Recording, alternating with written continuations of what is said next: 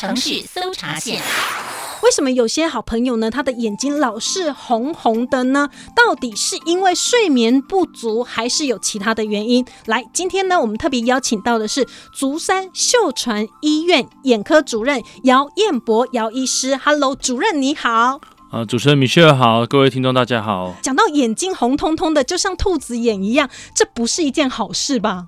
呃，当然不是一件好事，但是主要可能还是要看什么原因造成的。嗯所以，一般眼睛会红，到底是什么样的一个状况形成红眼睛？呃，其实我们眼睛上面这个。眼白的部分上面很多的血管，是我们叫我们结膜部分。嗯、那结膜这个部分，它可能因为受一些刺激啊、发炎啊、太干啊，都有可能造成充血状况。嗯，甚至说有人戴这个隐形眼镜的时间过长，对，造成他长期缺氧的状况，也是有可能会有比较红的部分。是哦，所以很难说到底什么原因造成它红了。但主要还是看它除了红以外，有没有合并什么样的症状这样子。是环境第一个。就是会影响到我们的眼睛过敏嘛，对不对？对，太过干燥，嗯、空气污染，嗯哼，有的时候出去外面跑一圈回来之后，哇，眼睛红彤彤的，嗯、这也是一种状况。没错。所以在以门诊来讲的话，有没有什么样的一个个案分享，就是红眼的部分？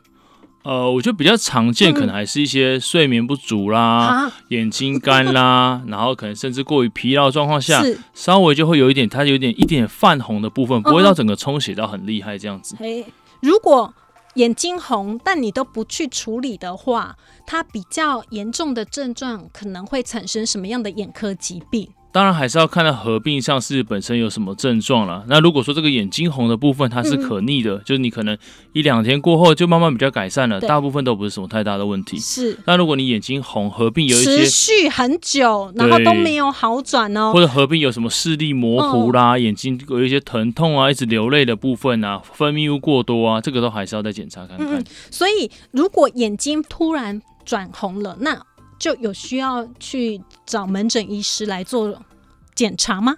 我觉得民众的确都会有这个担心，但 如果只是轻微的话，没有合并什么症状，那大概是可以多休息看看，可能休息个一两天，如果不会有什么刺激不舒服，那倒是没有什么太大的关系。所以今天呢，邀请我们的姚主任哈来到节目当中呢，跟大家呃分享，就是说关于如果你常常眼睛都会过敏。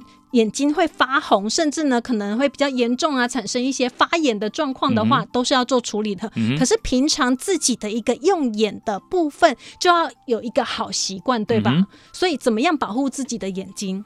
呃，基本上现在三 C 还是使用的比较多啦，嗯、所以尤其我们看三 C 产品的时候，哦、它这个亮度比较强，所以你眨眼反射都变慢。变慢的状况可能就比较容易有一些干的状况，所以我平常要做眨眼运动喽。我就不需要，你就是注意这个用眼的时间不要太长就好了。你说要刻意去眨眼是蛮奇怪的，就是做好这个。所以你说我现在感觉很很怪，不用刻意去做眨眼的 哦。就是如果可以的话，就是这个使用时间上稍微注意一下，然后每天如果做个一两次的热敷，其实都可以改善这个状况。哦。对，有需要做眼部运动吗？我记得以前会很流行要做什么眼球转一转啦，哈、嗯，让自己可以获得一些舒缓的空间。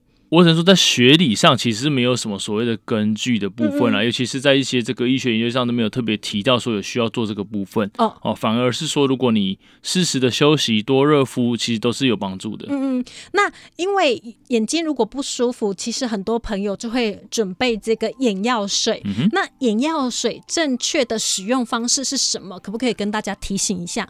呃，眼药水它本身还是药的一种，所以因为有些长辈就是说啊，我有点不舒服，我就拿家里眼药水来点，这个一定是不对的。就像你如果有不舒服，你不会随便家里翻到药就吃一颗哦，你还是要看着你是什么样的症状。那再就是说，当然人工泪这个东西平常多点是没有什么关系，但是大部分的眼药水都还是会有添加一些防腐剂的状况，所以如果说点的过量的话，防腐剂过量对眼睛也是一种伤害。哎，哦，那。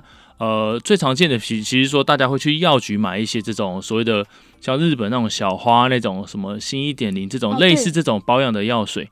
那当然它本身都是一种复方的部分，有时候不是单一的处方。嗯嗯。哦，所以可能如果点了暂时舒缓都没关系，但如果长期都需要点的话，建议还是先去眼科检查一下比较好。嗯，就是在医生的一个指示之下来用药，然后呢针对这个眼药水的部分呢，它或许可以让你呃疏解一些不舒服的感觉，嗯、但是呢，还是不要过量。对，不要过量。好，我们再一次谢谢竹山秀传医院团队呢，今天在节目当中邀请到的是我们的眼科姚彦博医师，谢谢姚医师，谢谢听众们，谢谢。